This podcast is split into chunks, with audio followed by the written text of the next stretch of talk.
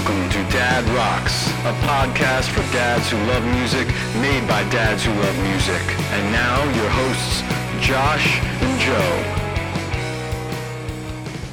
Hello, and welcome to Dad Rocks, the podcast about being a dad and loving music and how the two intersect in our lives.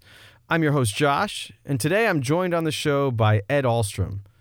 I've known Ed for most of my life, as he and his wife Maxine have been close friends with my family for probably close to 30 years. Ed is an incredibly talented musician, probably the most talented musician that I know, who has played with several well known artists, led his own ensembles, and is currently one of the organists for the New York Yankees. He's also, most importantly, a father of two young ladies and now a grandfather of two grandchildren. I really think that you all are going to enjoy it, and I can't wait for you to hear this conversation in a little bit.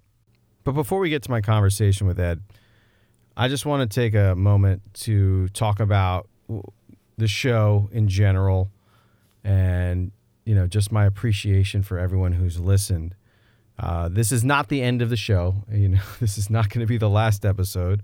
Uh, we do have another interview definitely coming up, and we have a couple others that I've, you know, I'm trying to book right now. But I, I just want to, you know, take this time to thank those of you who have been dedicated listeners to the show. And, you know, you probably noticed the last episode, Joe and Steve weren't uh, with me. They're not with me on this show either. And that's not because they don't want to do the show, it's because life has come in the way of doing the show. You know, Joe has two kids. He's got a full time job where he's traveling over the country. He's traveling all over the country right now he's got to choose, you know, how much time is he going to spend on, you know, this passion project when he's got family duties, he's got work duties, things that he needs to take care of uh, to make sure that he and his family are taken care of. Um, and Steve's the same thing. Steve is, you know, taking a step back, focusing on his career and on his wife, on his life. And I can't fault them for that. This is why I'm taking this time now to, you know, thank all of you who are listening, you know, because you're the reason why the show continues to go on. You know, it's hard to to to do a passion project when you're not sure anyone is listening or reading or paying attention. You know, I did a music blog for 2 years in grad school. Well, it was mainly the last year of, of grad school into my first year back from grad school.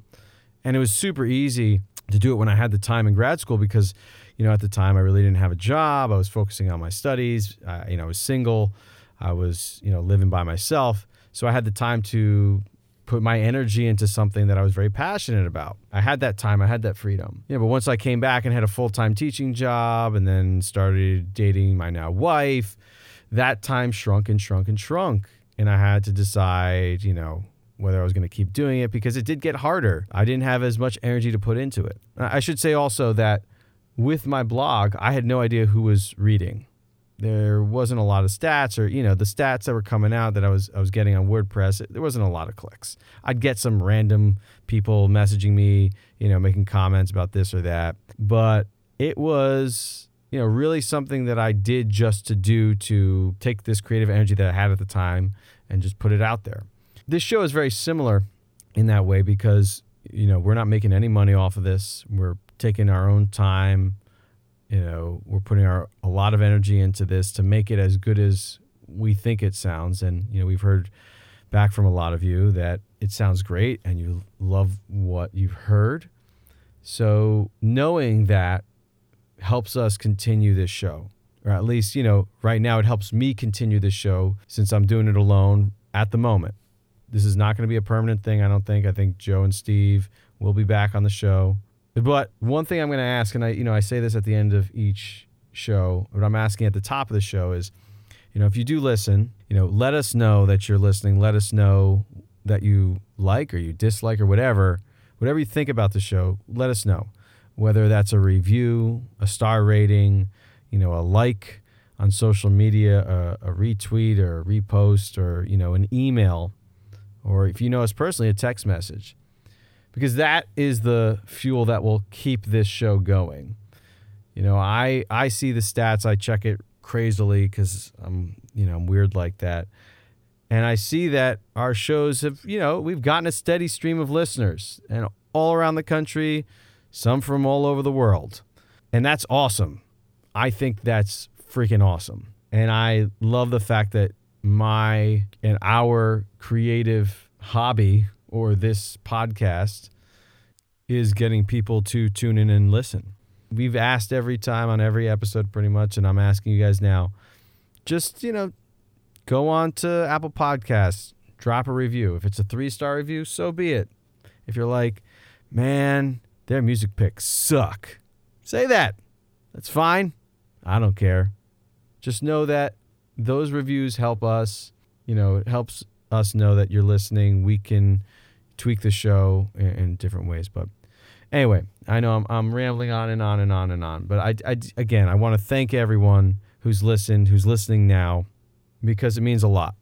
You know, taking time away to do something like this, um, you know, when I could be spending it with my family, you know, mainly my wife, you know, because my son's asleep while I'm recording usually, taking a lot of free time to edit, a lot of free time to try to reach out to potential guests, to do social media posts, you know, it's a lot more timing than you think. And knowing that there's people out there who listen to the show, who enjoy the show, you know, is awesome. And so, thank you so much for listening. You know, if you can do that one little thing of helping us out by sending a review or commenting, that would be awesome too. And I will be saying something similar at the end of the show, like I do to close out the show, just to remind you all. One other thing that I wanted to mention was about some of the music that you hear on every show. You know, the intro song, that's our, you know, our theme music and, you know, kind of the, the, the intro and outro music. That is a song from my band, The Cheap Moves. The song is called Hank. And all of the transitional music that you hear is from Joe's band, Tall Days. The specific songs are Crosstown and I believe it is um, Hey There Man. If you do like those tracks or even part of those tracks, we would love it if you listened on Spotify, went on our Bandcamps and checked the, the songs out. Because that's another way that you could be supporting us is supporting our music that we've put out, you know, in the past. You know, you don't have to, but it would be awesome if you did. And I just also wanted to make sure I gave proper recognition to our bands because you know, a lot of times shows will talk about, you know, the theme music is by this, and we don't do that. Um, but, you know, I'm doing it now. So we hope you take a listen to the music that both of us have put out over the years. But now we're going to get to my conversation with Ed Ahlstrom. Uh, I really think you all are going to enjoy it, and there's some really cool stories that he has in there. All right, here we go.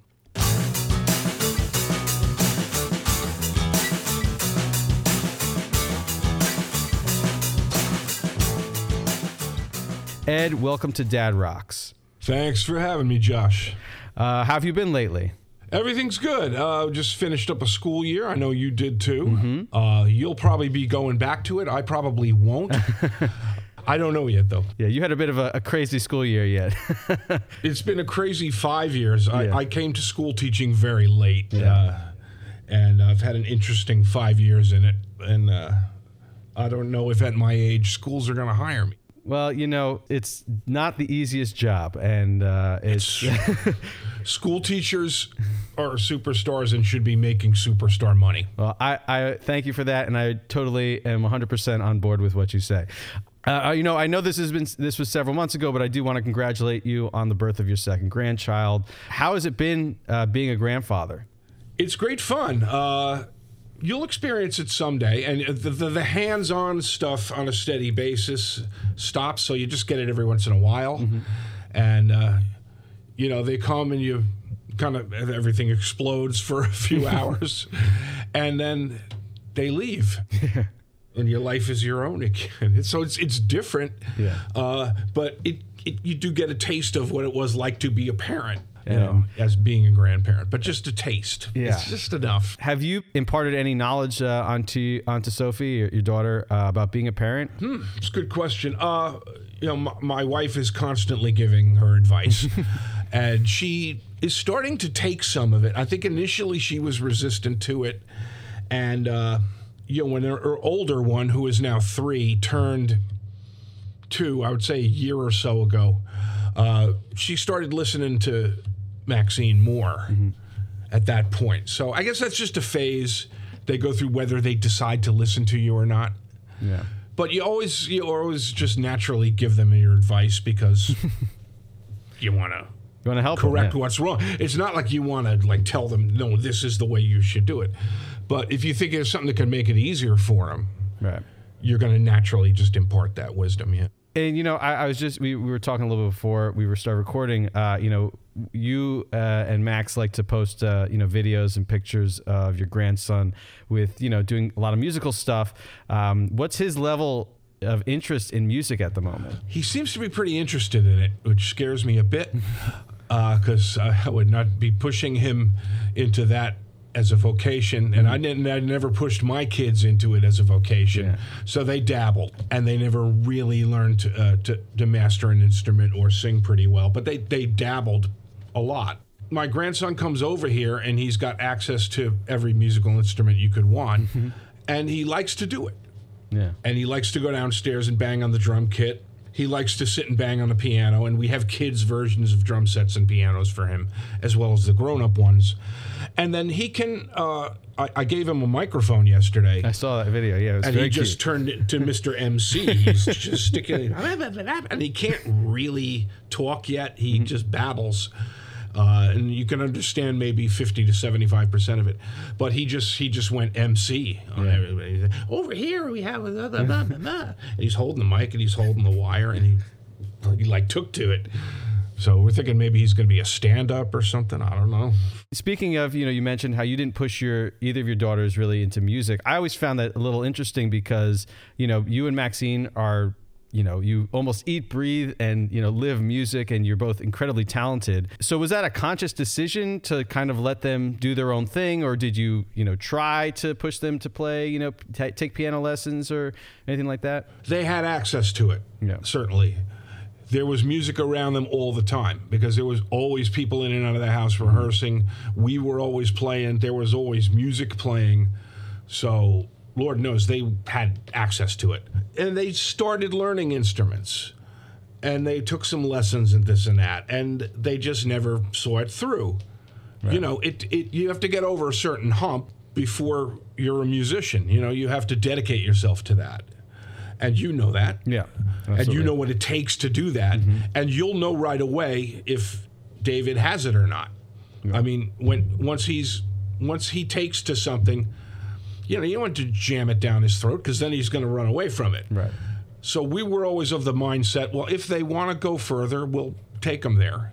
And if they don't want to go further we're not going to shove them there. It was just you know always curious to me because you know thinking how I was just always my dad would always play music and it was just something I took to my brother took to and it was it, it just seemed like oh if you're around it maybe you'll always want to you know there'll be some sort of interest in there. And you know neither of my parents were really you know musicians musicians so it's always just interesting for me to ask other musicians like if they push their kids toward towards it to see if they'll go down that road or just kind of like well I'm going to let them find their own path. I think your dad would have done the same thing we did. Yeah in that if you had not shown that interest, if you'd have gotten to a certain level and just abandoned it and showed interest in something else, I'm sure he would have said, okay. I don't think he would have forced it on you. No, because I mean, I did. I do remember uh, when uh, I was dropped by my drum teacher Jerry Polchi. He basically told my dad, "Your son's not practicing. I'm, you know, I'm dropping him." And my dad was like, "All right, you know, if you're not going to practice, that's. I'm not going to, you know, I'm not forcing you to do anything, but I'm just letting you know I'm not paying for any more lessons." So it's you know one of those things where, Oh, yeah, okay. So so what happened? I didn't know that happened. yeah, I, ba- didn't I mean, remember that happened. My but- my whole thing growing up was I was always, you know, told, "Oh, you're the best drummer here. You're the best drummer here." So I got this inflated ego of like I didn't, you know, want to practice. I didn't need to practice. I could do it all for, you know, for the most part. Plus, there was the aspect of when I wanted to practice, I couldn't because my dad's, you know, practice. His, his chiropractor office was open during the, the afternoon, so Yeah. I wanted to play on the drum set. I didn't want to practice on my pad. Um, you know, looking back, I wish I had done that more. After that, were you taking lessons with somebody else? Nope. I basically stopped after it was about in eighth or ninth grade, uh, or seventh, seventh or eighth grade, I forget. But you know, I did the Jazz for Teens program at NJ PAC. I was always like involved with stuff. You know, marching band. I learned a lot through there. Um, Yeah, and, you, and you were playing in bands all the time. Oh, yeah. I and was- you were listening, and you had music all around Yes. you, and you were listening to the kinds of music it takes to really grow. Like you got into jazz and yeah, it was and it R and was B and stuff like that, and you it- knew what was what. Right. I, I wasn't taking formal lessons a- after like middle school, which is something that I wish I did. Uh, but you know that that was the choice that I made, and you know you can't can't. No, you had this going. Yeah, that was So that's that's what you need. Yeah, definitely ultimately. taking in a lot of music and listening to a, a lot of stuff. You know, you also mentioned how you always had people in and out of the house. One of my uh, the distinct memories of your old house uh, back in Roseland was my dad bringing me over to a, a Bob's a Bob Smith band practice down in your basement, which was this tiny. You know, I can't, I still can't believe there was like seven or eight guys down there practicing. Um, being a working musician your entire adult life, you know, were there any times you know with a family basically were there any times you had to turn down gigs for family obligations you know maxine's you're basically your biggest fan biggest promoter um, so i could see her telling you to take every gig but i was just curious if there were there were times where you were like i can't take this gig i got to do something with the family that kind of stuff or you know Oh yeah, there was stuff. It depended on how important the gig was. If it was just kind of a, a thing where you know it was a club date or something like that, or, or a mm-hmm. wedding, and I could get a sub for it, or if it was a situation where I was easily replaceable, then yeah, there were instances where I had to go do the gig. yeah You know, 'cause- but it depends on what the gig is, if you can get out of it cleanly or not. Yeah, I was just thinking more just because you know it's conversations that Kat and I have had about like even when I was doing the the cover band thing before the pandemic about like you know rehearsal time and you know this is when David was really small and she just felt like well he's just out doing this you know when am I gonna have you know th- that kind of like almost um, you know compromising you know time and, and stuff because is I don't know if Max was gigging a lot at the time either uh, when when you know your kids were small. Uh, when I think back, we're so we're talking very late '80s into the early '90s. Yeah. Uh, I was actually working at Casio at that point, so I had a day job. Right. So I don't recall doing a tremendous amount of gigs. I would do some Saturday nights, but generally on weeknights I wasn't doing too many gigs. So I was I was like a normal person. I was home every night and I was working during the day. She would have some gigs here and there, but I think we were mostly around early on. Uh, I did some traveling, which was problematic. But the advantage to my situation is my wife's a musician, so she knew what it was about Yeah. and she understood, and uh, it was never like a huge, huge problem. Growing up was being a professional musician something that you always were gunning for was that was that the goal basically Uh, that it was what I was born with and blessed with, and it was the only thing I could do well. I would have liked to be an athlete. I was woefully deficient at that. Uh, but I loved sports, but I and I played sports all the time, but I was really awful. And I, I kind of at a certain point knew, well, I suck at this, and I'm good at this, so I better just do what I'm good at. And then I started trying to get better at what I was good at, and I, I knew that I knew I was going to be doing that. Yeah. yeah and you know when did you first start playing music when were you you know was it something that was always in the house or you know My dad was a plumber by trade. He did plumbing, heating, and air conditioning. He was a general fix-it man. He could fix anything. Uh, he also completely recreationally played organ and accordion, hmm. and he had a remarkable set of ears. And what would happen is I would go with him sometimes to work. Like a Saturdays, he would he would go work, and I'd go with him just to hand him tools and just keep him company and mm-hmm. and whatever. And he'd have the radio on, and he'd be laying under somebody's boiler with a welding iron. and there's just songs on the radio, and I hear, Edward, what's this song? What is the name of this song it's playing? And I'd tell him the name of the song. And So we'd finish the day. He'd put throw the stuff in the truck. He'd get home, go take a shower. He'd go eat his dinner. He'd go sit at the organ, and he'd play the song. Oh wow. And he, Albert, is this the song we heard this afternoon? I go, yeah, Dad. Uh, yeah, that's it. And I was kind of like embarrassed of it. And then by the time I was think I was like 14 or so, I started saying, this guy's amazing. How does he do that? Hear a song once and then eight hours later just go and play it. Amazing. So he could do that. And he couldn't read music. Uh, I tried to teach him to read music at one point, and he wouldn't have anything to do with it. He was like, I I don't need to do this. And he didn't. He knew hundreds and hundreds of songs, many of them that he just heard once. Wow. And he would go play the song. And then I realized this guy's a mother. He could really, like, I didn't know anybody else that could do that. Yeah. And then I started to really respect that aspect of his talent and cultivate it because I could do that too. Yeah. He did imbue me with that. Uh, I wish he had given me some of his mechanical and handyman abilities because I can't hammer a nail into the wall without incident. Uh, I'm terrible at like fixing up stuff around the house, and I wish he I'd have gotten some of that, but I did get the ears. Yeah. And it's carried me a pretty long way.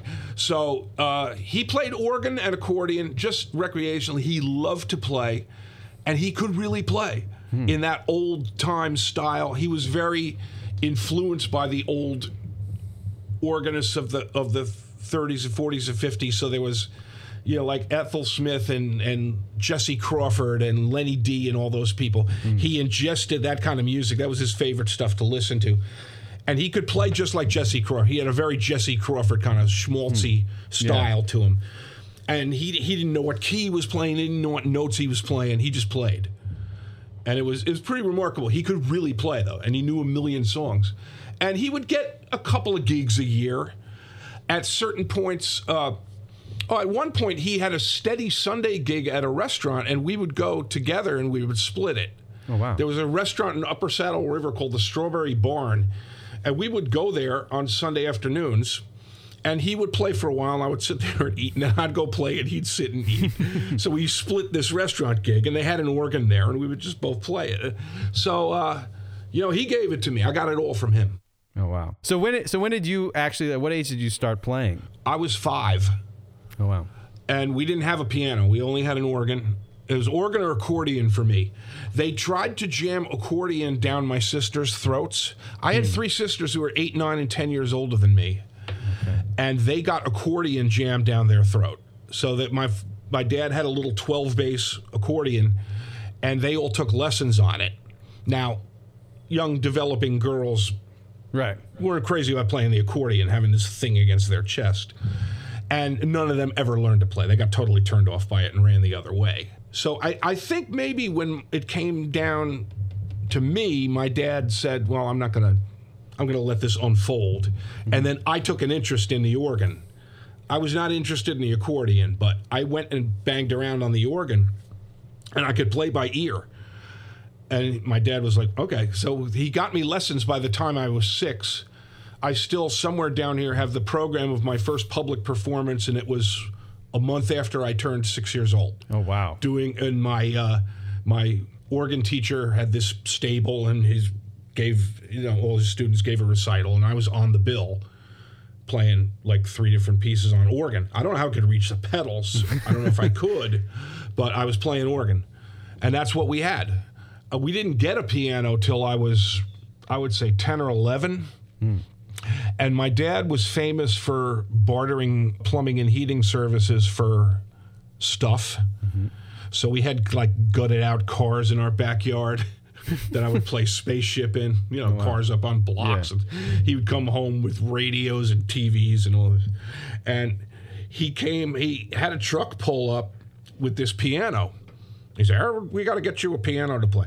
So he gets this piano that's a player piano. It uses the rolls mm-hmm. With the holes in them that Yep. go. Eh. But it was a pump type. You had to pump your feet. Oh wow. All right, it wasn't an automatic, you know, turn on the switch and it plays. So you had a pump, and the pump mechanism was busted. So my dad, as typical, he gets a canister vacuum, hooks it up to the hose in the piano, and runs the vac runs the vacuum cleaner in reverse to play the piano rolls. Hmm. So we had this little Hoover canister vacuum cleaner next to the piano. If you wanted to play piano rolls, you connect them in there, you turn the vacuum on. It played them at extremely high speed. It played them like way, way faster than you could pump the thing. So that was the piano I, I grew up playing. But he he took care. He got me lessons. Uh, my mom decided she wanted me to be a church organist.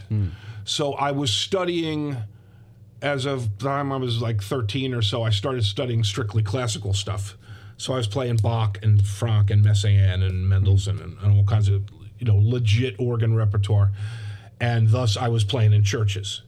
So from the time I was 12, I, I was playing in churches. Do you think that it was beneficial for you to learn organ first before piano? I like the way that turned out because I got pedal technique. Hmm. All right. 90% of people that call themselves organ players can't play pedals. Right. And to me, that's an abomination. You're not really an organ. You might be an organ player, but you're not an organist mm-hmm. unless you can play pedals. And More of a I'm keyboardist, sorry. like right? Yeah. You're of a piano player Yeah. that's playing organ, all right? And that look that goes for Jimmy Smith, Earland, McGriff, all of them. As great as they are, they didn't play pedals. Maybe on the last note of a, of a ballad or something. right. But I play pedals all the time because I grew up playing Bach fugues, so I have some pedal technique, mm-hmm. so I could do that. Now it's unwieldy sometimes if you're playing jazz to be playing pedals because you can't have one foot on the expression pedal all the time to do that waggling the volume back and forth that you need to do. But you know, it's a at least I can do it if I want to. You Yeah. know? So yeah, organ is a different instrument and I think a lot of people don't realize that the organ players they hear, pedals is not part of their game, but it's part of the instrument. Right. The only, the only, the the guy, the only guy, and I don't know, you know, he's he's kind of big, and, and I know you listen to him is Delvon Lamarr. I think he's one of the few these days who actually um, plays pedals with the, with his Yeah. organ because his his trio is just him, a guitar player, and, um, Mm-hmm. and a drummer. So I think, I think it's handy. yeah, You know, it's nice having your left hand free to comp for yourself and do other stuff, or be able to play block chords, or you know any number of other things. 'Cause on an organ, you're constantly manipulating sound in real Right. time. You're orchestrating with those drawbars. You're pulling drawbars out and creating different sounds and textures in real time. So you got a free hand to do that too. yeah. So I love playing pedals. I love being able. You know, growing up, who were your your biggest influences? What were you listening to? What were you taking in the most uh, growing up? Oh, I had everything going. I listened to a fair amount of classical music. My dad listened to everything but rock and roll. Hmm. And my sisters listened to rock and roll. So I had everything going on all around me. My dad had some classical records. He had a handful of jazz records. He even had a couple of blues albums, but he had mostly organ stuff. So Lenny Dee and Klaus Wunderlich and Eddie Layton and, and Ethel Smith and all and hmm. Jesse Crawford and all that stuff I heard all the time. So I got that organ sound in my, that old cornball organ sound in my Yeah. brain. And he listened to a lot of like Mantovani and and like Muzak kind of stuff.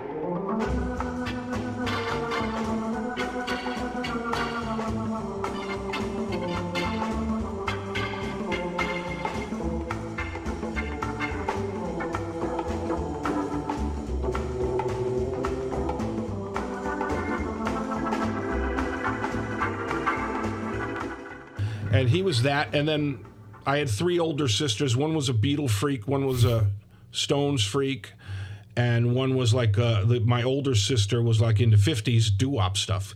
So they all had that going all the time. So I grew up with everything around me.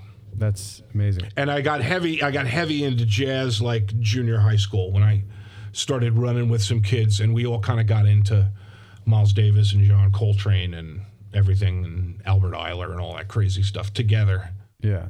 That I mean, I'm assuming you know, probably in jazz band, you guys were playing you know mainly standards from the 30s and 40s and stuff. But uh, you know, the stuff that was coming out in that in the late 60s was definitely mind blowing in terms of jazz. Well, yeah, and uh, you know, we, we took to it. Like I, I, I took to that stuff right away, and you did too. Yeah. You know, from the moment I heard all of it, I embraced it. I mean, I think I think the first guy I really latched onto was was Thelonious Monk as a piano player because I could do that. Right. I heard Art Tatum and Oscar Peterson. I was like, That's great, but I can't I can't do that.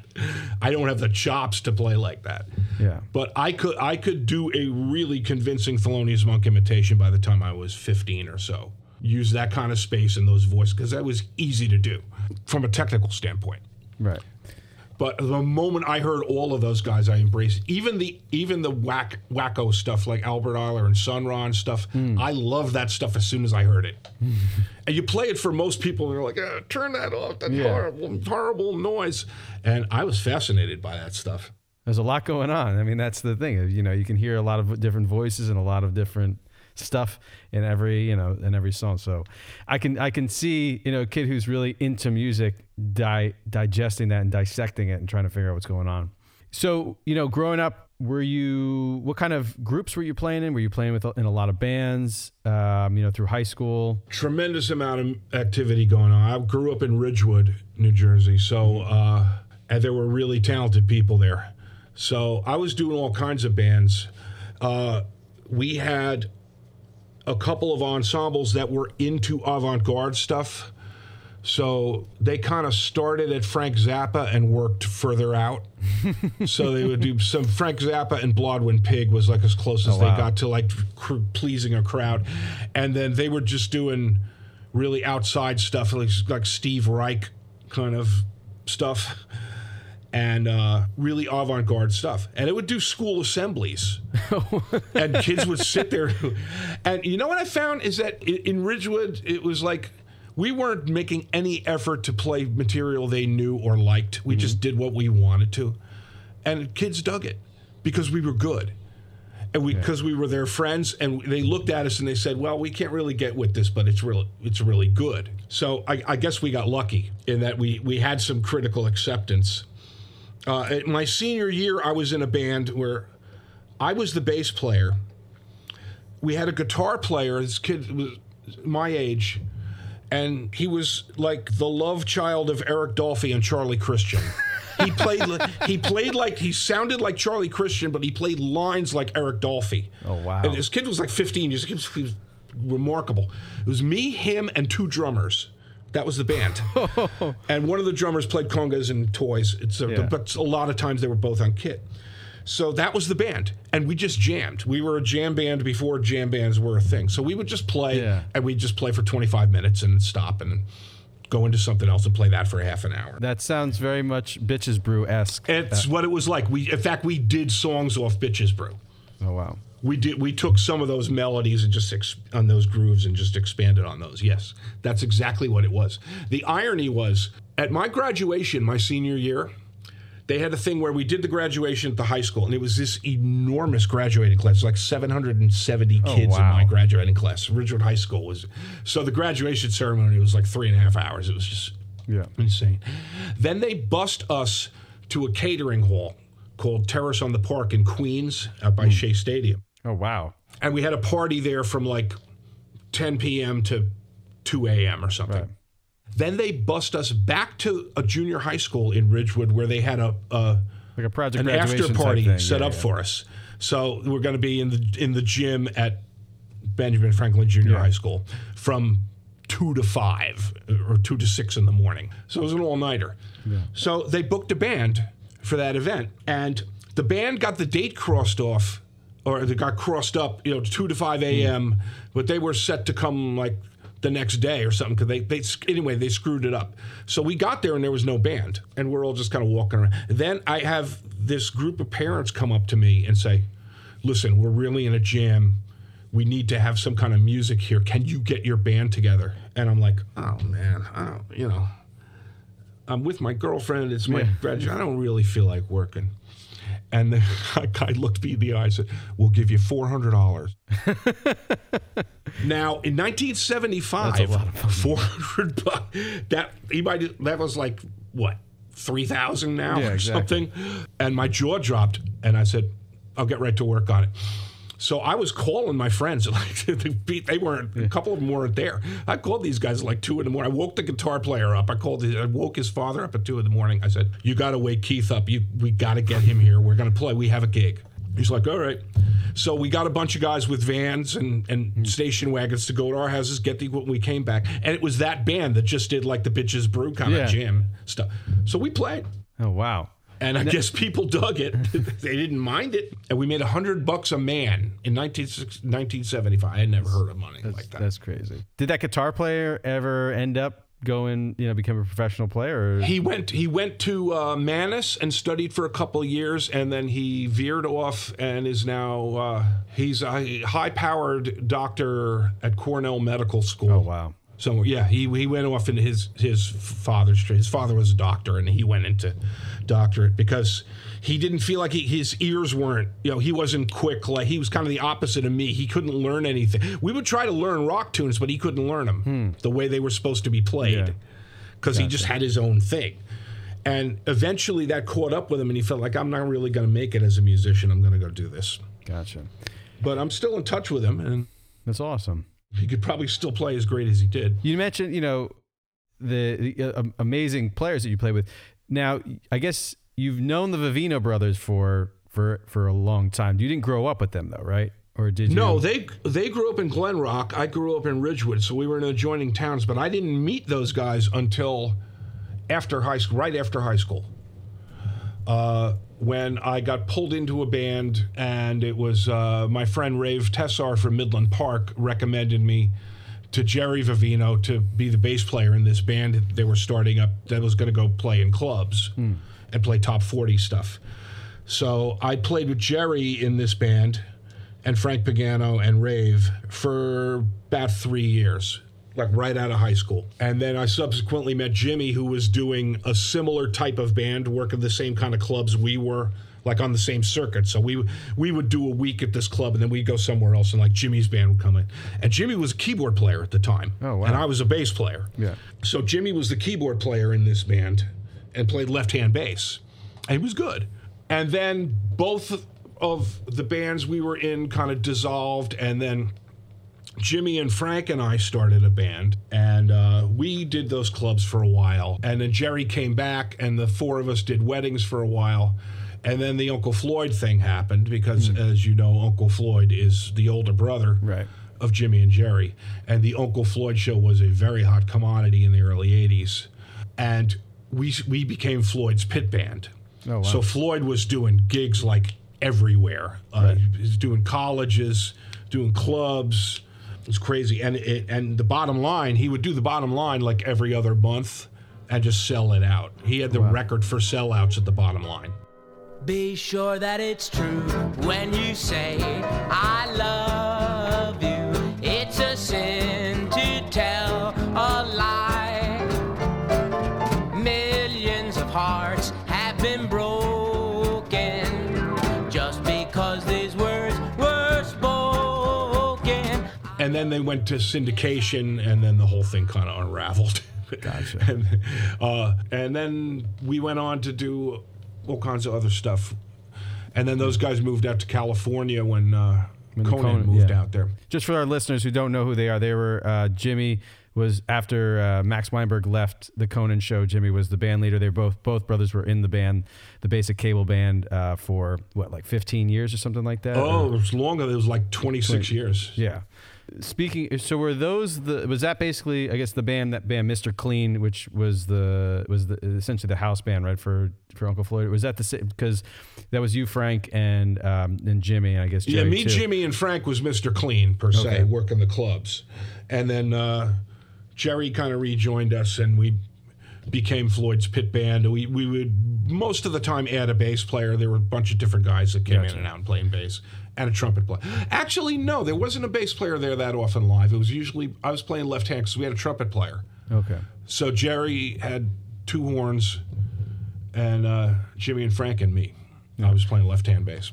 Were you playing with a lot of other bands, groups during that time in the in the, in the early late seventies, early eighties, and you know what was you know what was what was the New York scene like for you? At The scene was fertile. I mean, you could. There, first of all, there was like ten jazz clubs in Jersey. So you could go if you wanted to play that kind of music. You could find a place to play. So I had all kinds of other friends, you know, Mark Skanga and Charlie Descarfino and and a zillion other people that that I was doing stuff with, and we would go do gigs when we could get gigs. And that's the difference now is that if you're starting, if you're coming up now, you don't have places to play, and you need you need that. I was talking with my uh, an old friend of mine just the last episode, and we were playing. We would play music in middle school and high school together. There was no place to play at all in the late '90s for for kids or you know young adult. Really, like you had to go into New York City. I think there's some more places now, but definitely, you're yeah. There's nowhere to really play. Yeah, but by then, there it, it had dried up. And also the wedding scene dried up too because the DJs took over around that time, the early 90s. Because you could, prior to that, you could be in a wedding band and you'd be doing 100, 120 gigs a year if you were in a good band. And the four of us were like a hell of a wedding band because we could all sing and we could all really play. And we worked like crazy. And we played together all the time. Even if we weren't playing the greatest music, we were playing together all the time. Yeah. And by the early 90s, and DJs took over, and the jazz clubs started to dry up. I don't know where you played, but like when you were a kid coming up, you should have had that opportunity, and you got denied that, and that's Yeah. that's sad. Because I was I was fortunate when I came up, there was a million places to play. I guess the only fortunate thing is my dad created opportunities for us to play, which was, which was nice. He was he was very creative. Yeah. Uh, speaking of my father, he always mentioned this story, and I, I, I don't know how accurate it was. That I guess when Letterman was, w- got his late night gig, it was down between you and Sh- Paul Schaefer for the the band leader gig. Is that is I don't know. I don't know. This is this is I don't know if that was. He always mentioned something about like Letterman. Uh, no, I, w- I was not un- under consideration for that at all. I, I I don't know why he always said that. It, it was it was just something he always brought up. I guess he just made like either misheard something or, or, or made. I just wanted to ask. Let me let me say that your dad was uh, esteemed and invaluable champion of my career. I mean, he was incredibly supportive of me, and I will never forget him for that. Uh, and just for being a great friend. Yeah. Aside from that, but he was at any time I had a gig, he was there, and uh, he was just a brilliant supporter of mine. Even even when I wasn't feeling it, you know, he he pumped me up. He you know he was encouraging in that way. But uh, my crossing paths with Paul Schaefer was during a show called Leader of the Pack, which was the music of Ellie Greenwich. And this show was hatched and conceived and initially performed at the bottom line. And we're going back to 1983 now. So uh, what it was was a musical reviews, all of Ellie Greenwich's music, which is this fabulous body of pop music. Be My Baby, Hanky Panky, River Deep Mountain High, I Can Hear Music, uh, Then He Kissed Me, uh, all the Darlene Love stuff, all the Bob B. Soxx and the Blue Jeans stuff, Chapel of Love. I mean, this woman was like one of the champion songwriters of all time with her husband, Jeff Barry, at the time. But the show was based around Ellie. And um, I got pulled into that because the Vivinos were involved, and Jimmy was the music director, and Paul Schaefer was the piano player. So I was involved as the uh, second keyboard player. So I was playing synth parts and bells and chimes and strings and whatnot behind Paul.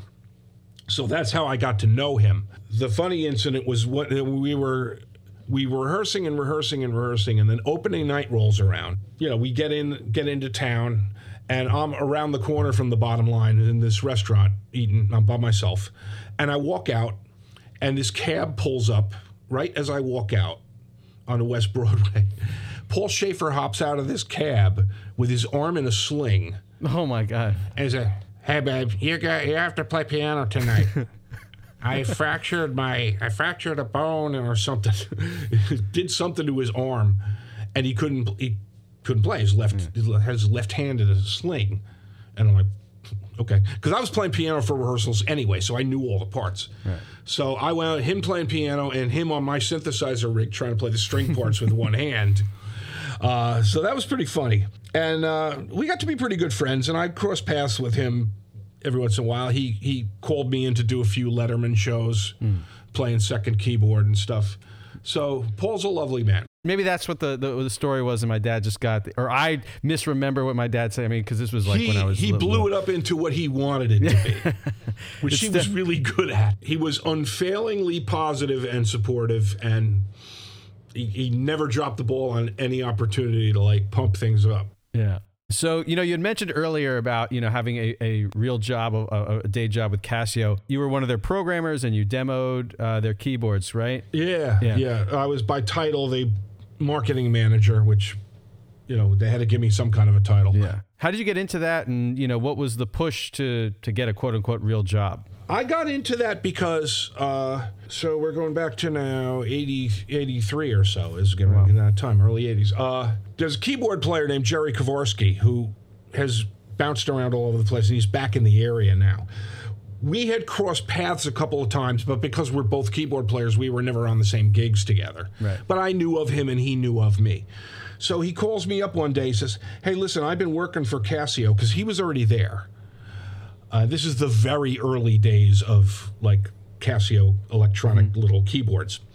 And he's like, and I work here full time, and uh, you know it's getting to be a bit much for me, so I need somebody to help me like go out and do these demos freelance.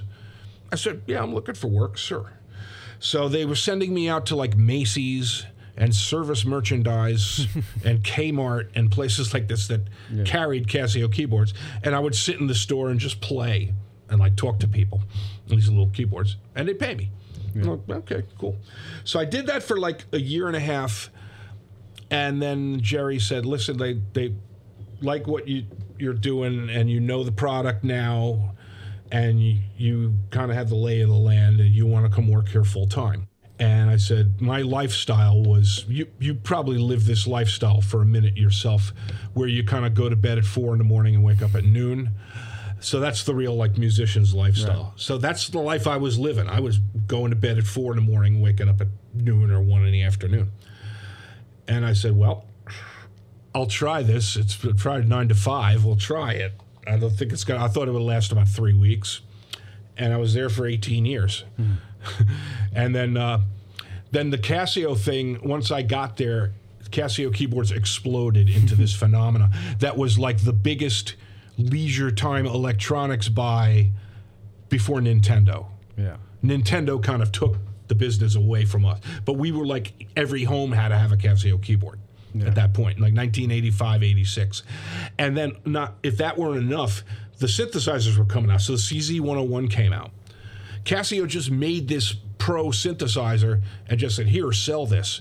And Casio America had no idea how to sell this stuff because they knew how to sell tonnage to, you know, Right. major uh, department stores and, and stuff. And they had no idea how to sell to musical instrument stores. So they had to like regroup and get a sales force just to go to Sam Ash and Guitar Center and places like that and sell that kind of stuff. So all of a sudden we had this pro line. They were making guitars and they made electronic drums and they made the MIDI saxophone and they built building up the CZ into full size machines. So we were like crazy busy with this stuff, and we were we were programming sounds for the CZ synthesizer. Then Jerry split and moved to Pennsylvania, went to work for Ensoniq, and left me there. So I inherited that whole position. I just stayed there through ups and downs and ins and outs of different sales channels and stuff for years and years and years. And uh, it was cool to have a day job that was music related too. So I got to meet some cool people because at one point they had endorsees. They went out and got Stanley Jordan as oh, a guitar endorsee. I didn't even know they had a guitar. Like, honestly, I didn't know that Casio had their own guitar. They made not only a MIDI guitar, which was they made a Strat that had MIDI pickup in it, and it could transmit MIDI information pretty well. So guys would hook it up to a synthesizer and they could play.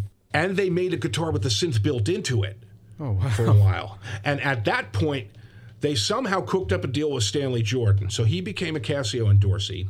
And then they made this toy saxophone that had sounds in it and had MIDI. And they got Kenny G to endorse that. Wow. All right, so here's some good stories coming up. All right. Also, uh, Herbie Hancock, who was a notable gear whore, he would just go to every company and just Okay. get endorsements and get gear. Well, he gave him to Casio, and they gave him a boatload of money and say, here. So, uh, in the course of working for Casio, I shot a TV commercial with Herbie Hancock Oh, wow. where he I did the music and he just acted in the in the thing and lip synced playing my parts. Wow. Which was pretty funny. Herbie Hancock at play on the full-size Casio CT650 with 465 tone bank sounds. Digital rhythm. let's hit a piano.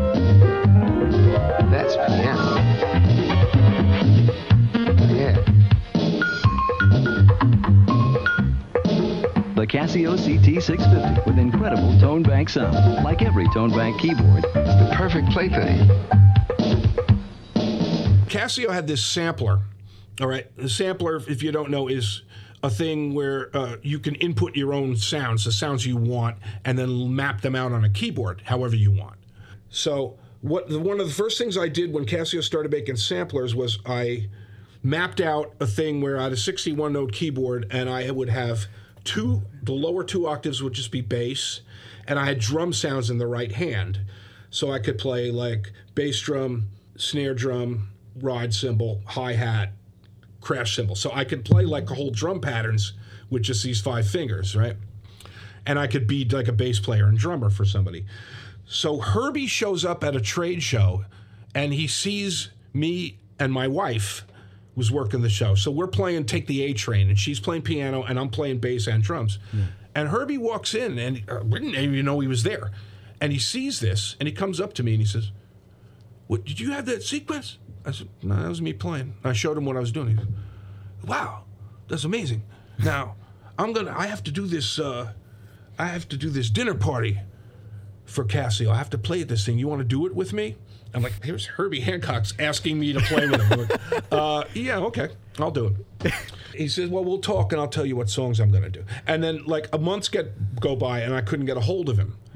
And finally, like two weeks before the thing, he finally picks up the phone. He says, all right, well, you know, uh, really what's happening is uh, my band was supposed to do this, and uh, Casio wouldn't pay for the band to go over. So, like, you know, I like what you, you're a good musician and all, but I view this as kind of a make do situation. I said, okay, so just tell me what you want to do. And I'm thinking, like, all right, well, you, you, you got to come into you and just Yeah. tell me what you want. So he, he tells me as, as we're going to play a standard, and then we're going to play Chameleon, and we're going to play Rockit, mm-hmm. and we're going to play Maiden Voyage. Okay. So I got six samplers. I put hundreds of sounds into them, and I had I sounded like twelve guys. And I worked on this day and night. I don't think I ever worked so hard on something in my wow. life. Uh, so I had missiles flying in and out and birds chirping and st- and so we got to the sound check. This was in Germany. Oh, wow. So I got to the sound check, and it's a dinner party for Casio's worldwide deal. So there's like 400 Casio dealers there, and me and Herbie. So he gets there, and he's kind of like, yeah, all right, all right, okay. And he's doing just one of those things. And he's real up tempo. So I had this Ron Carter and Tony Williams thing worked out for him. and I gave it to him at the sound check. He's like, he said, wow. And then he hits Rockit, and I had like scratch sounds and the, the groove and all this stuff going. And he was like amazed. He like freaked out. He said, "Well, uh, yeah, let's go. Let's go talk about this." So we go to the bar. We both get plastered, and he's telling me about about Miles, about Bill Evans. We Yeah. just talked for like two hours, and we went back and we did the gig, and it was really great. Now I have a recording of it. I, Oh, I wow. played with Herbie Hancock, and that was like my crowning achievement. I never played with anybody like that. I would love to see that performance. That would that's something I feel like you should like put up on YouTube or on your I website have audio. I have Oh. audio. I'm afraid to put it up because I don't know how he would Yeah. react to it. I'll get you a copy of it. It's, Oh, that would be it's worth amazing. hearing. It's fun. So then, and then we had uh, Stanley Jordan under contract. The VP comes into my office one day, and she says, "We have Stanley Jordan under contract for 12 appearances. We're only using two of those. Can you use Stanley Jordan?" 10 times. I said, "You bet I, you bet I can." I started calling dealers. I said, "Hey, how'd you like Stanley Jordan to come to your store and do a clinic?" Ooh, so I took our two, our ten biggest dealers, and I set up clinics for him, and that was a real freak show. He's playing a guitar around his neck, mm-hmm. and he's got another guitar on a stand, and you know his whole thing was the tapping. bit. Yeah. So he played two guitars at once. He had one on a stand and one around his neck. He's comping on one and playing solo lines on the other, and I'm playing bass and drums in my left hand. So he sounded like ten guys, and I have hours worth of that recorded as well. And then uh, Kenny G. All right, let's let's get to this because I would be remiss not to mention. Kenny G is hired uh, for what I heard was hundred thousand dollars Oh, to endorse our plastic toy saxophone. It- Was it like an EWI basically?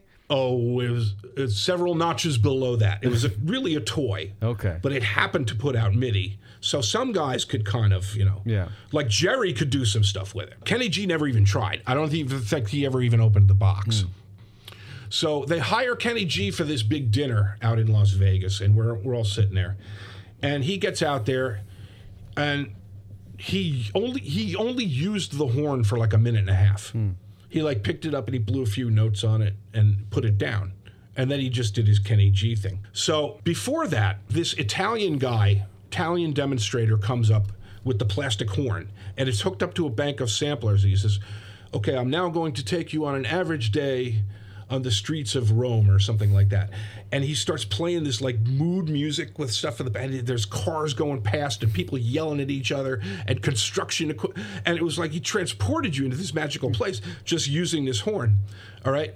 And Kenny G's sitting next to me at a dinner table and he taps me on the shoulder and says, Are those sounds in the horn? and I just said, No, Kenny, they're not. that was that was where that was at. Okay. So anyway, that's that's uh, Casio episode. So it was it was cool. It was nice to have a day job. Nice to have that security, and I could still do some gigs. Yeah. But during that time while you're working for Casio, you were in at least for me, I remember three distinct uh, groups uh, in late 80s through the early 2000s. You were at in the aforementioned Bob Smith Band, which was a, um, smooth jazz Smooth jazz, yes. jazz jazz group, which you had a you know Jerry Vivino was part of it. Monster players, the, those albums are great. And then you were in the amazing, uh, unforgettable jazzcore punk group Chum Pot. Ah, yes. Later on, you had your Acid Cabaret, which was uh, an amazing group that still plays every once in a while. You know, each one of those bands is, is totally different. Uh, I guess with a kind of a jazz, um, you know, through line through through through some of it. Like, did you enjoy playing with one more than the other, or was it just kind of like whatever? You were all, you know, I know you weren't you weren't the impetus for the Bob Smith band, but like, you know, was it just whatever you were feeling at the time, or how? Like, what were your feelings on Bob, this? Bob Smith Band began life as Bob's Diner. Right. So that was the original name of the band. And Bob put, I knew Bob from uh, when we did Leader of the Pack together. Okay. Uh, so he was brought into the horn section. He was a friend of Jerry's. So he had Jerry and he had Mark Lamparello on guitar. And they needed a keyboard player. So they uh, Jerry told Bob, and, and Bob knew, oh, said, oh, yeah. So they hired me. At the time, there was a, a bass player and a drummer who, uh, the drummer's name was Howie Gordon. And there's and Bob and Howie were kind of the co-leaders of the band. And then it got to a situation where relations got testy between them and uh, it got messy. It got really messy. And the end result was Howie left the band and went and trademarked or something, copyrighted the name Bob's Diner so Bob couldn't use it. That's why the Bob Smith Band Okay. album came out after Bob's Diner because Bob wanted to. He couldn't use Bob's Diner because he was going to get sued because of the rift with Howie, and the band. It was a, it was a bumpy ride with those guys uh, because you know Bob had problems leading the band. Eventually, we weren't getting many gigs, and the record company wasn't doing anything to promote it and stuff like that. So it, it unraveled, but you know the musicianship was great and bob was a great writer. I mean he, he wrote Yeah. most of the material. He let mark and uh, lamparello and i have some input in, and we got tunes on there as well. It was a great band. And it was fun when we were playing music but sometimes when we weren't playing music it wasn't fun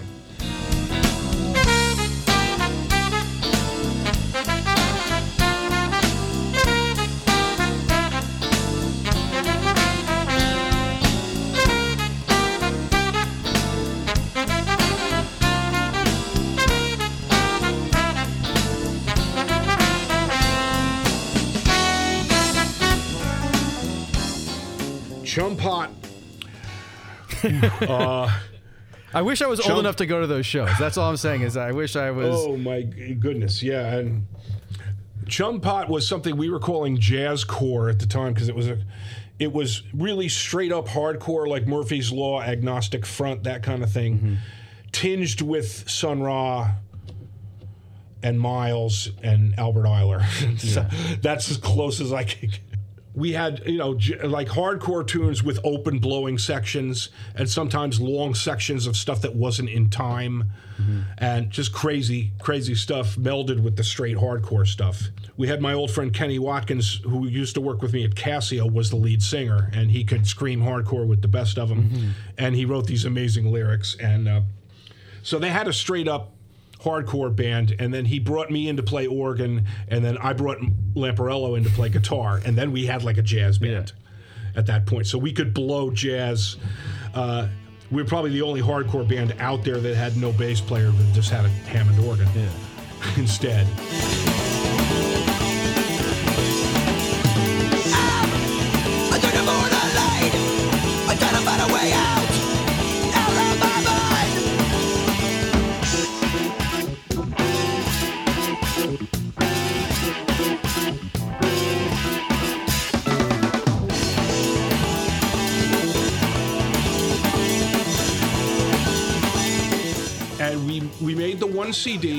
Actually made and completed a second CD, and it just never got released.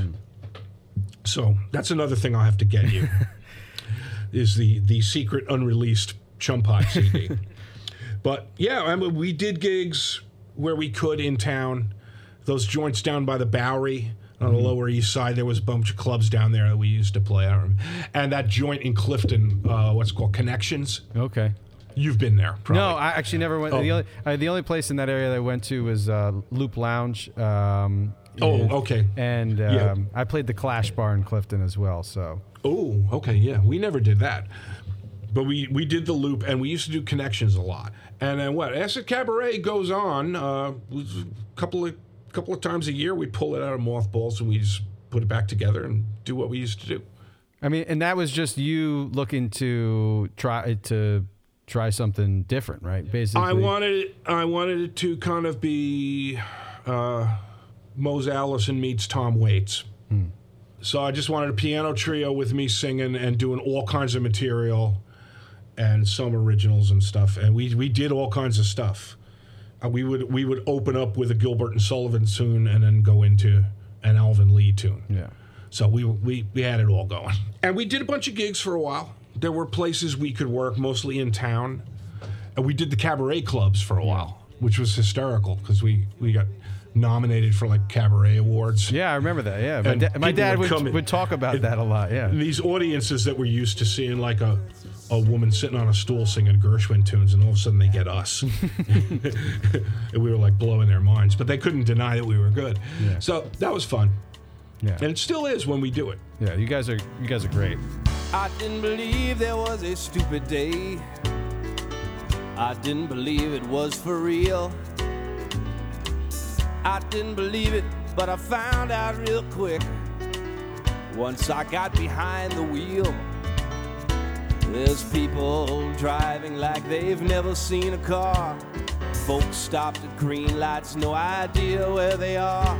I think I'll keep driving right to the nearest bar. Happy stupid ditty you.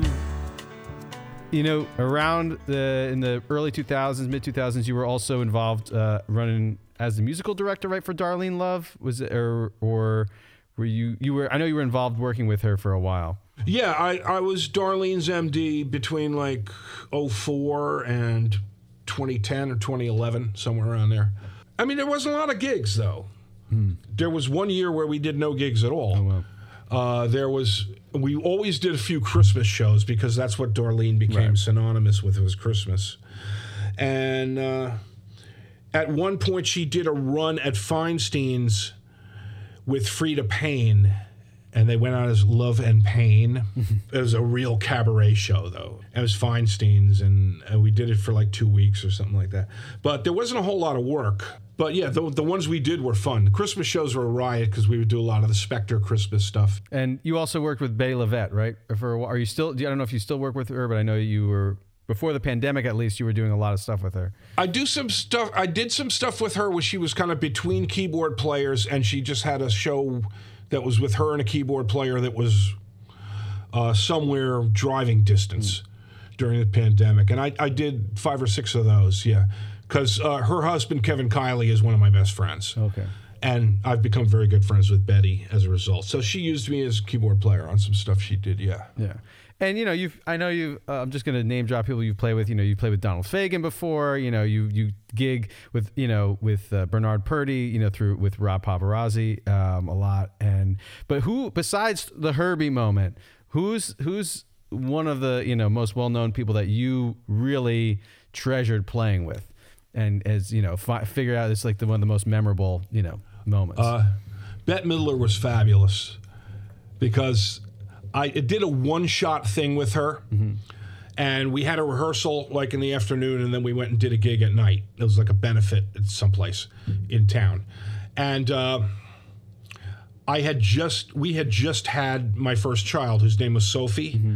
And Bette Midler has a daughter named Sophie. So my wife is like, "Oh, you got to show pictures of Sophie to Bette Midler." I'm like, "No, I'm not going to do that."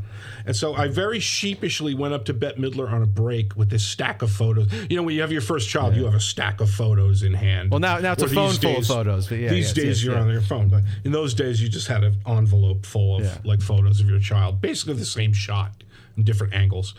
Uh, so I went up to her um, Bet, it's really nice to meet you. I just, I have a daughter, Sophie too, and she, well, where's the pictures? so I pulled like one picture out and I showed it to her, and she grabbed the envelope and said, "I want to see all of them." And she flipped through them. She talked to me for like ten minutes, about, and I was like flabbergasted. I said, "Wow, what a what a like nice normal person." She doesn't know me from Adam, and she was really sweet, and obviously she was an amazing performer. Yeah. And at that at that same gig, which I'm thinking is maybe 1990, 89, somewhere around. We walk in and it's a big like armory and there's people standing around gabbing and eating cocktail food and drinking and stuff. And I hear this guy playing piano and singing. I'm like, this guy's really good. I gotta go find out who this is. So I walk over, I'm watching this guy for a little while, and then I start I say, listen, I'm here to play with Bet. I have to tell you, like, I don't nor I don't normally go up to people and like say you're really good, but like you're really good. What's your name? He says Harry Connick Jr. oh, wow. This was before Yeah. he was anybody knew who he was. But I was like sucked in by this guy. He was tremendous. I said I never heard anybody like doing a cocktail hour, playing all this New Orleans shit and singing like singing like Sinatra. He was tremendous. He must have been like 18 years old. Oh, wow. And I'm like, whoa, okay. And then we heard about him later on. Uh, But yeah, that's that's a that's an amazing story. The Fagen gigs were fun because he was kind of orphaned from Steely Steely, Dan, Dan, yeah. at that point, and him and Becker weren't working together. So he started doing gigs. And kind of think he kind of put together that New York Rock and Soul Revue, Mm-hmm. which was him as kind of the headliner, and he would have Phoebe Snow and Cyndi Lauper and all these other people, like ran very random people, in to do two or three songs and stuff like that, and we were kind of the house band. So, and we're going to be doing some Steely Dan tunes. Jimmy tells me. So I said, okay, I'll be ready. I there was a B three there. I brought a clavinet and a Rhodes. Mm-hmm. I actually schlepped a clavinet and a Rhodes to the Lone Star, and I set them up. And then Fagen comes on. To it. We're sound checking, we're rehearsing and stuff. And Fagen comes on. It's like, oh, I'm going to play this Rhodes. So I just sat back on the B3. I moved the clavinet over on top of the. B. So he commandeered my Rhodes. And the fun part was Fagen comes out and Becker is in the audience. and we are under. Somebody comes in the dressing room before the gig and says. Walter Becker is here under no circumstances is he to come up and sit in. He is, he is totally refused, like he's not going to play. Mm. So just get used to it. Well, Fagen comes and plays a few tunes. Then he introduces Becker, and the place goes nuts. And they start, Walter Becker. They start chanting. It's like a soccer game. And then Fagen's like, well, he's. And Becker's like, he, he has knows he has to come up Yeah. and play. So I'm sitting back there playing organ, and uh, Becker's playing guitar and Fagen's sitting there singing Chain Lightning. I go, I guess I'm playing with Steely Dan. That's And they that's did like four Steely Dan tunes. That's It- awesome. It was that was the extent of Steely Dan at that Yeah. point. Anyway, was those two guys, and that was how they kind of that was how they kind of got reunited Oh, wow. because I think they were on the outs for a little while. That's great. That's an amazing story. But Fag, uh, me, me and Jimmy and a drummer named Gary Goldfarb used to do every Monday. Imagine a steady Monday gig at at a small club up on the Upper West Side called JP's, and we just did every Monday night there. And Fagen, who had been in hiding for a while, started to come out. He would just bring a melodica on the hmm. gigs, and he wouldn't sing. He'd just blow melodica solos on like R and B tunes and stuff. That now that that's that's actually more interesting than the Steely Dan thing. Just to like It kind of was, yeah, yeah. Fagen just walking into this place on a Monday night and just you know playing melodica. That's that's Yeah, it was, it was it was almost like a rehab thing for him because I think he'd been like injured somehow by what went on with Becker, what hmm. went on with the group or whatever, and he went into hiding for a little while. This was his like coming out again, hmm. but he would just bring a melodica and play solos. He would not sing. yeah. He wouldn't open his. He never opened his mouth in like six months of this. But we'd have all kinds of wacky people. Lester Chambers would come in. Paul Butterfield came in. What? He would, and Paul Butterfield wouldn't play harmonica. He, he insisted on playing piano. Jeez. He didn't even bring a harmonica. That must have been right before he passed away too, right? Yeah, it was right before he died because he was he was kind of out there at that point. Yeah. And you know, as I mentioned earlier uh, at the top of the show, you've been playing organ on the weekends for the Yankees now for what, 20 years? Is it Uh, this is my 19th year. almost 20? Okay. I knew it was Yeah. getting close. Are you still loving that gig? Cuz I know that I know that when you got it, it was like a huge deal for you. Um, after almost 2 decades, is it still something you love doing? Pretty much, pretty much. It's fun. Uh, it's it's work. It's a weird gig. It's structurally like not what you would think it would be. But yeah, I mean, I'm, I'm I feel very privileged to be doing it because there's only X amount of opportunities. You know, I mean, there's only 15 or 18 major league organists, and I'm one of those. So I have to feel privileged by that. And and I'm starting to make it more fun because they opened it up a little bit to where I.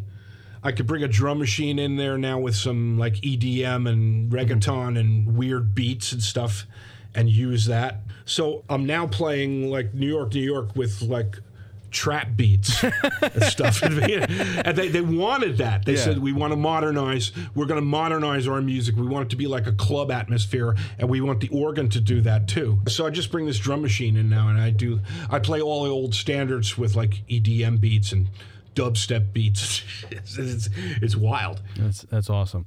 So at the end of every episode, we ask our guests what music they they've been you know listening to or digging lately. Um, so what are three songs, albums, or bands that you've been really enjoying lately? Uh, right now, I'm reading a book by Captain Beefheart's former drummer, John French, who went by the name Drumbo.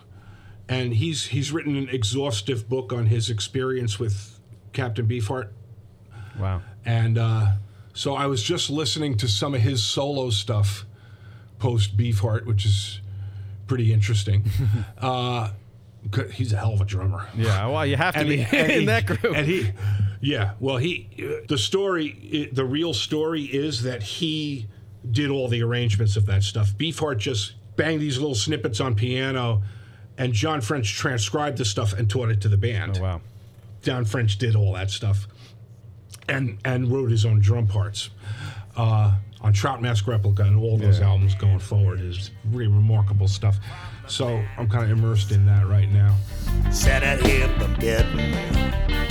How do you run out on me? Pull that wicked viper. Has a woman, so you see them.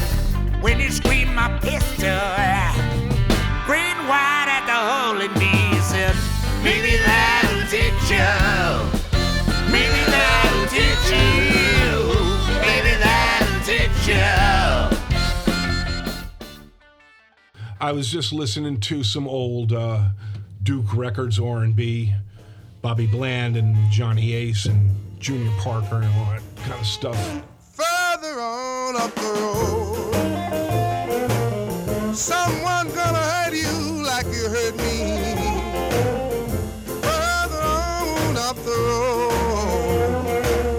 Someone gonna hurt you like you hurt me. Further on up the road. Baby, you just wait and see.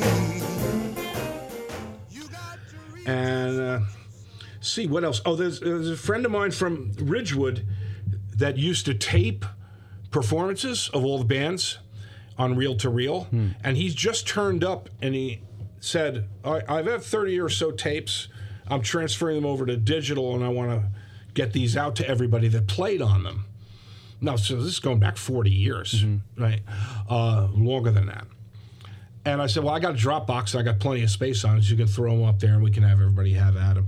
So I'm going back and checking out some of this stuff that I played on or heard when I was in high school, which is really cool. Yeah. You, you go back and do that Oh, sometimes. I, I right? do that a lot. yeah.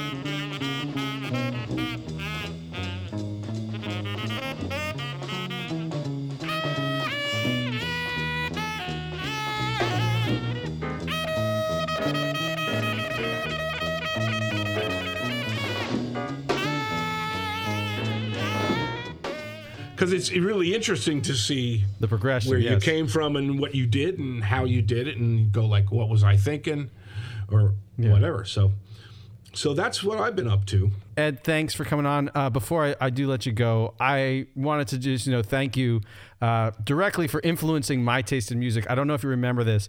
For my bar mitzvah, uh, you and, and Max gave me a handful of CDs. I forget if it was five or six, but there was the James Brown 20 all-time greatest hits, the best of Art Blakey and the Jazz Messengers, Sly and the Family Stone greatest hits, Mahavishnu Orchestra's Inner Mounting Flame, and a blues compilation that had like BB King, Elmore James, that kind of stuff. Those those records, those albums had an, a profound influence on me. So I really need to thank you for that. Like those are like between the Art Blakey and the Mahavishnu record and the Sly and the Family Stone, those three like changed my direction in what I was listening to for well great because that was the idea. I mean that's why we did him and it wasn't random selection either. I said this is this is what he needs to hear. Yeah. so good that's mission Yeah. accomplished then So- that was designed to make your ears bigger Yeah, and I, I just that- it, it, it did. It definitely did. I'm- it opened I'm- my brain and, and we ears. knew it. We we knew you would you would listen to this stuff and dig it and take it in the spirit in which it was intended, and grow off it. Because you were you were pretty serious into it. By Yeah. the time we met you, you were like you were. It was pretty clear that you and Sammy were going for it. Yeah, and he, j- Yeah. my brother, just went for it a little bit harder than I did, but uh, you know, it, it all works out. So It all works out. Yeah. Ed, thanks again for coming on. It was a real pleasure talking to you and hearing all these great stories, and I hope to see you you all very soon. Thanks, Josh.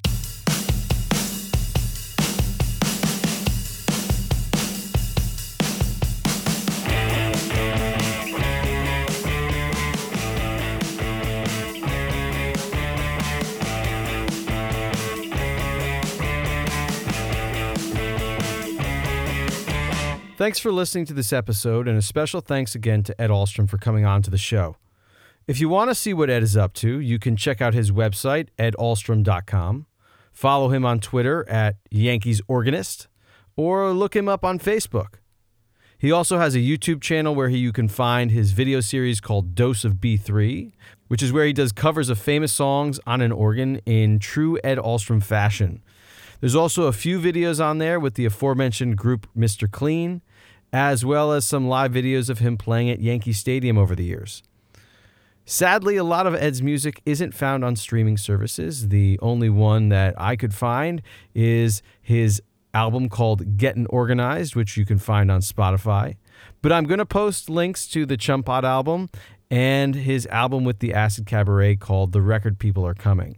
Those links should be found in the podcast description. Otherwise, you may have to do some digging on YouTube to find some stuff that is out of print, particularly the Bob's Diner or Bob Smith Band records, as well as some music that he performed with the Vivino brothers on the Uncle Floyd show. If you enjoyed what you heard and haven't already, go ahead and follow, like, subscribe, or whatever you need to do to automatically get new episodes of this podcast. We'd also really appreciate it if you left a review on whichever podcasting platform you use or just told a friend or two about the show. If you'd like to follow us on social media, we're on Instagram and Twitter at Dad Rocks Pod, as well as on Facebook by just searching up Dad Rocks Podcast. If you have any questions, comments, or any show ideas for us, or just want to give us a shout, you can always message us on those social media outlets or email us at dadrockspod at gmail.com. Once again, thanks for listening today. And remember, dads, you rock.